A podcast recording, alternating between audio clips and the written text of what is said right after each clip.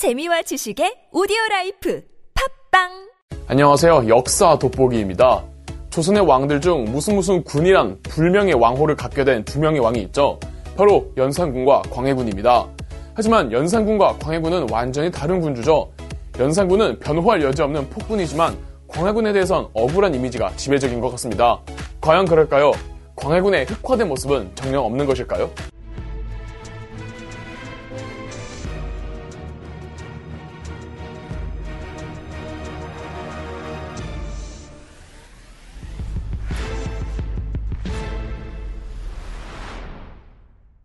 광해군은 세자 시절 굉장히 유능했습니다. 임진왜란 도중 아버지 선조가 왕 같지도 않은 리더로서 최악의 모습을 민망할 정도로 보여주고 있을 때 아버지 선조를 대신해 광해군은 전국을 돌며 민심을 수습하고 의병을 모집하는 등 일찌감치 군주로서의 자질을 선보였습니다. 광해군에게 거는 신하들의 기대는 이루 말할 수가 없었고 오죽하면 선조가 자기 아들을 질투할 정도였으니 세자 시절 광해군의 인기가 어느 정도였는지 아시겠죠? 자, 단, 이 광해군에겐 치명적인 출신의 제약이 있었으니 그가 왕비 소생이 아닌 후궁 소생의 서자였다는 거죠. 이것이 광해군이 왕이 되고 나서 그를 흑화시키는 근본적인 원인으로 작동합니다. 흑화된 광해군의 모습을 보기 전 광해군의 복잡한 가족 관계를 이해하실 필요가 있습니다. 광해군의 아버지이자 조선의 14대 군주 선조는 정말 많은 아들들이 있었습니다. 그러나 전부 다 후궁들 소생이고 단 한 명도 왕비 소생이 없었습니다. 선조는 공빈 김씨라는 후궁 사이에서 첫째 아들과 둘째 아들을 모두 봤습니다. 이 첫째 아들이 임해군이고 둘째 아들이 바로 광해군이죠.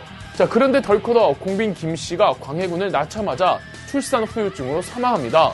공빈 김씨를 무척 아꼈던 선조는 광해군이 제 어미를 잡아먹고 태어난 놈이라는 인식 때문에 어려서부터 광해군에게 충분한 애정을 주지 않았습니다. 임진왜란 때 유능한 광해군의 인기가 치솟으면서 선조가 광해군을 싫어하기 시작한 게 아니라 원래부터 광해군에게 선조는 썩 좋은 아버지는 아니었습니다. 시간은 흘러 공빈 김씨에 대한 그리움도 옅어지고 선조는 새로운 후궁에게 흠뻑 빠져버립니다. 바로 인빈 김씨라는 후궁이었죠. 선조와 인빈 김씨 사이에는 신성군이라는 아들이 있었는데 인빈 김씨는 어떻게든 신성군을 세자로 책봉시킬 생각이었습니다. 사실 선조도 인빈 김씨를 더 사랑하고 그녀 사이에서 낳은 신성군을 워낙 금지옥엽 키웠던지라 신성군을 세자로 책봉할 예정이기는 했습니다. 다만 신성군의 나이가 좀 어려서 클 때까지 기다려 주었고 그래서 장남인 임해군이나 차남인 광해군이 있는데도 세자를 책봉하지 않은 채 버틴 겁니다. 신성군을 위해서요. 자, 그런데 웬걸 1592년 조선 개국 이래 최대 규모의 전쟁인 임진왜란이 터집니다. 이 정도 큰 국난일 때는 왕의 역할을 함께 해줄 세자가 반드시 필요하기 때문에 이후 불문하고 세자를 책봉해야 합니다. 자, 이럴 때는 능력 기준으로 세자를 뽑아야겠죠. 싫으나 좋으나 아들들 중 가장 어른스럽고 착실한 왕자는 차남 광해군이었고 신하들도 압도적으로 광해군을 세조로 밀었기 때문에 선조는 일단 광해군을 세자로 책봉을 합니다. 그러나 선조에게 광해군은 어디까지나 임시 세자였고 국난이 끝나면 신성군으로 세자를 교체시킬 생각이었습니다. 어라? 그런데 광해군이 세자로서 일을 너무 잘하네? 칭찬 일색이네?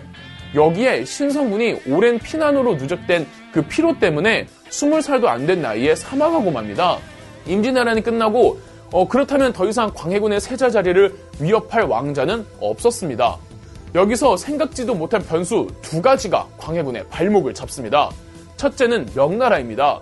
이 명나라에서 광해군의 세자 책봉을 용인해주지 않았습니다.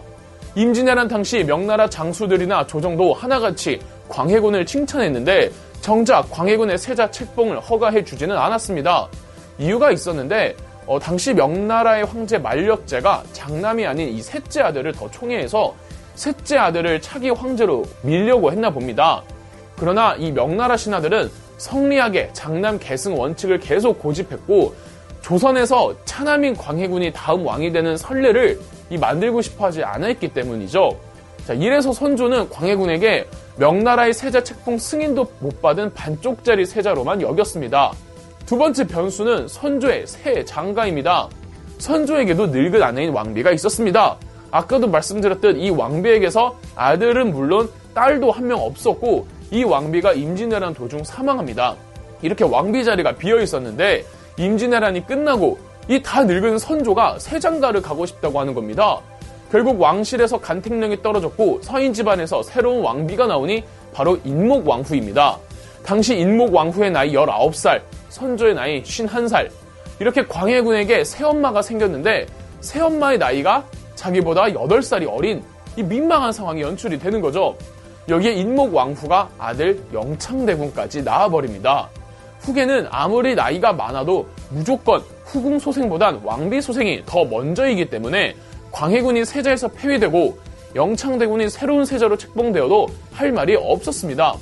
인목 왕후는 몇 년만 기다려 영창대군이 크면 자기 친아들을 왕으로 충분히 세울 수가 있었다고요. 선조도 그럴 의도였고요.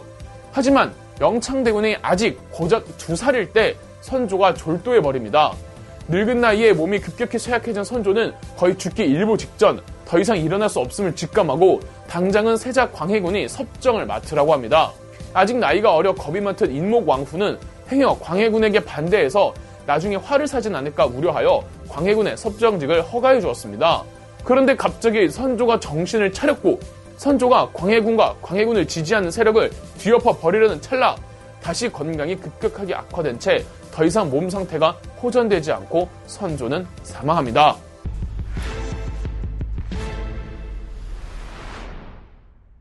(1608년) 세자로 있던 광해군이 후계를 이으니 조선의 15대 군주였습니다. 광해군이 왕이 된 지 얼마 안 되어 수사기관 사헌부와 사관원에서 광해군의 친형 임해군이 역모를 꾀하고 있다는 보고를 올립니다. 임해군이 누굽니까? 광해군의 유일한 피부치입니다. 광해군도 처음엔 에이 우리 형이 그럴 리가 없어 이런 반응을 보입니다. 뭐 아시는 분은 아시겠지만 임해군은 조선 역사상 통틀어 이방원의 아들 양녕대군과 함께 손꼽히는 양아치 왕자였습니다. 정말 이루 말할 수 없는 비인간적인 짓들을 일삼아 문제 중에 문제하였죠. 임해군은 역모를 꾀할 깐냥도 능력도 야망도 없는 사람이었습니다. 그냥 양아치처럼 사는 것에 만족하는 사람이었다고요. 그러나 왕의 형이란 존재가 현직 국왕에게 썩 반가운 존재는 또 아니죠. 갑자기 광해군이 사건을 명백히 조사해보라더니 임해군을 모시는 노비들을 모지게 고문하다가 자백을 받아냅니다. 누가 봐도 고문을 못 이긴 노비의 거짓 자백이었지만 광해군은 임해군을 유배본에 위리한치 시켰고 사람을 보내 임해군을 새끼줄로 목 졸라 죽였습니다. 광해군의 친형 살인은 광해군 흑화의 첫 시작이었습니다. 광해군이 친형을 살해한 건 다른 신하들에게 상당히 당황스러운 사건이었습니다. 세자 시절 보여준 광해군의 멋진 리더로서의 모습으로선 도저히 상상하기 힘든 일이죠. 그래도 뭐 큰 숙청 사건으로 번지진 않았으니 그러려니 했는데 광해군 제위 4년째이던 1612년 사단의 조짐이 보이기 시작합니다. 황해도 봉산이라는 곳에서 아주 정말 사소한 공문서 위조 범죄가 있었습니다. 이 범인이 느닷없이 자신이 전국적인 조직망을 갖춘 반역군의 일원이라고 고변을 했습니다. 아, 말도 안 되는 거죠.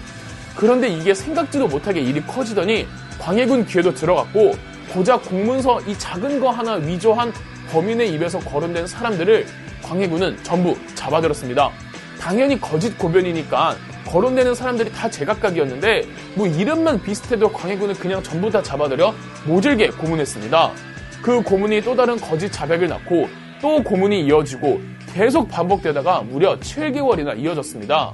그런데 이 거짓 자백에서 나오는 사람들이 하나같이 한때 광해군이 왕으로 즉위하는데 반대했던 사람들이라는 거죠. 어, 무려 340명이 처벌을 받았는데 100개의 가문이 풍비 박산납니다. 이 봉산 옥사를 주도했던 광해군의 행동대장이 있었으니 바로 이이첨이었고 이 옥사를 계기로 이이첨은 광해군 정권의 실세가 됩니다. 이런 일이 있으면 어떤 생각을 하는 사람들이 나올까요? 나도 거짓 고변으로 출세를 해보거나 거짓 고변으로 위기를 타개하려는 무리들이 생겨나지 않을까요? 어, 정말 봉선 옥사가 있고 1년 후 1613년 그냥 평범한 살인사건에서 갑자기 역모를 자백하는 사람들이 이어졌고 또다시 광해군은 모진 고문과 거짓 자백을 반복하게 하면서 이 광해군을 폐위시키고 동생 영창대군을 새 왕으로 즉위하겠다는 내용과 그 배후에 이제는 데뷔가 된 광해군의 8살 어린 새엄마 인목 대비가 있다는 말까지 나옵니다. 인목 대비와 하등 아무런 관련도 없는 사람 데려다가 고문시키면서 계속 사람을 불게 했고 이렇게 꼬리에 꼬리를 물여 인목 대비까지 가게 된 겁니다. 임묵대비의 아버지 김재남은 사약을 받았고 임묵대비의 형제 자매들도 곤장 맞아 죽거나 관노행이었죠. 심지어 이제 겨우 9살인 영창대군은 강화도로 역시 위리안치 되었습니다. 영창대군의 유배지를 감시하던 관리는 이 어린아이의 식단을 중단시켜버렸고 결국은 방문을 모두 걸어 닫은 채 아궁이에 불을 과도하게 지펴 영창대군을 쪄 죽였습니다. 이 영창대군의 살인사건의 배후는 다름 아닌 과거 광해군의 형 임해군을 목졸라 죽인 장본인이었고 더 뒤에 있는 배후에는 이 점이 있었습니다.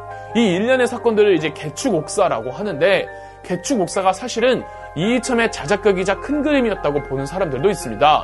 사건을 보고받은 광해군은 섬뜩하게 이런 말을 합니다. 내가 덕이 없어 이 아이가 섬에서 병들어 죽었구나. 비통하다. 그리고 대망의 인목 대비. 강경파 이이첨은 광해군에게 인목 대비를 폐선시키라 강하게 나옵니다. 하지만 국왕으로서 이미지를 지켜야 했던 광해군은 적당히 인목대비를 궁궐에 유폐시키는 것으로 마무리합니다.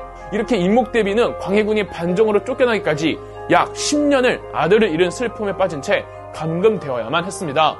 비록 친모와 친동생은 아니지만 자기 새엄마를 유폐시키고 이복 동생을 암암리에 제거한 이 사건을 네 글자로 폐모, 살제라고 합니다.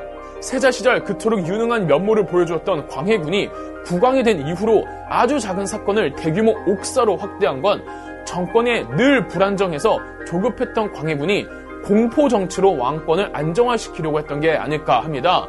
그 최전선에 이 점이 있었고요. 이 점은 이후 광해군이 어떻게 제어하지 못할 정도로 권력을 휘두르며 국정을 제멋대로 흩뜨려 놓습니다. 물론 그 끝은 좋지 않았습니다.